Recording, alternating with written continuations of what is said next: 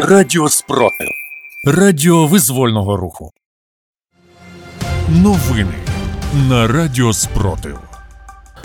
Вітаю в ефірі Радіо Спротив Іван Лисенко. Сьогодні 16 серпня, 539-та доба повномасштабної війни, коли Україна захищає себе та весь цивілізований світ від російської агресії. У випуску новин розповідаємо про головне. На тимчасово окупованій території росіяни звозять активістів кремлівських молодіжних рухів задля допомоги у фальсифікації у виборах. Так, активісти з руху двіження первих, звезені з Російської Федерації, розбавлені місцевими посіпаками, будуть організовувати голосування за місцем проживання, тобто імітувати виборчий процес зі скриньками серед порожніх будівель в оточенні російських солдатів. Також вони будуть залучені як наглядачі до виборчих дільниць, де також відповідатимуть за фальсифікацію явки та завчасно визначених результатів. Наразі на тимчасово окупованій території триває інструктаж гастролерів з боку місцевих фейкових виборчих комісій. Центр національного спротиву зауважує, що організація псевдовиборів на ТОТ є колабораціонізмом, за що кожен понесе відповідальність згідно з Кримінального кодексу України. Влада США веде переговори з Туреччиною, Україною та її країнами-сусідами про використання більшої кількості альтернативних маршрутів для експорту українського зерна. Про це пише The Washington Street Journal з посиланням на американських чиновників. Більша частина зерна відправлятиметься вниз по річці та через Чорне море до прилеглих портів у Румунії. Звідти його транспортуватимуть до інших країн.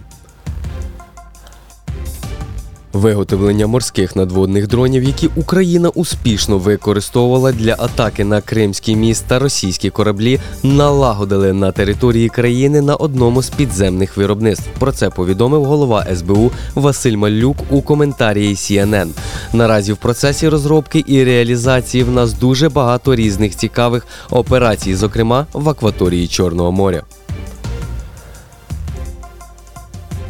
Кабінет міністрів України схвалив проект угоди з Румунією про створення нового пункту перетину кордону на Закарпатті біля села Біла Церква над Тисою. Про це пише Європейська Правда з посиланням на розпорядження Кабміну від 15 серпня. Згідно з проектом угоди між українським Кабміном та урядом Румунії, новий міжнародний пункт пропуску через українсько-румунський державний кордон має з'явитися між населеними пунктами Біла Церква та Сігету Мармацієй, які розділяє річка Тиса. Нагадуємо, що раніше у ЗМІ почала поширюватися інформація, що Путін ніби ухвалив рішення щодо провокацій на ЗАЕС та Курській АЕС.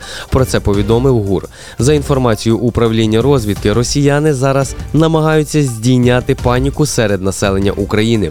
В головному управлінні розвідки запевнюють, що наразі ймовірності провокацій на Запорізькій атомній електростанції мінімальне. Загрози нема. У тимчасово окупованих населених пунктах Новодружинськ і Привілля Луганської області частина жителів ось уже понад рік живе без доступу до електроенергії. Окупанти обіцяли відновити несправність, але так нічого й не зробили. Повідомляють в Луганській обласній військовій адміністрації. Початку повномасштабного вторгнення Сили оборони України ліквідували 255 тисяч 570 російських загарбників. З вами був Іван Лисенко з випуском новин на Радіо Спротив. Зберігаємо спокій, віримо в силу оборони України та разом наближаємо перемогу. Радіо Спротив. Радіо визвольного руху. Сотнями кроків, тисячами рук, мільйонами сердець. Україна переможе ворога.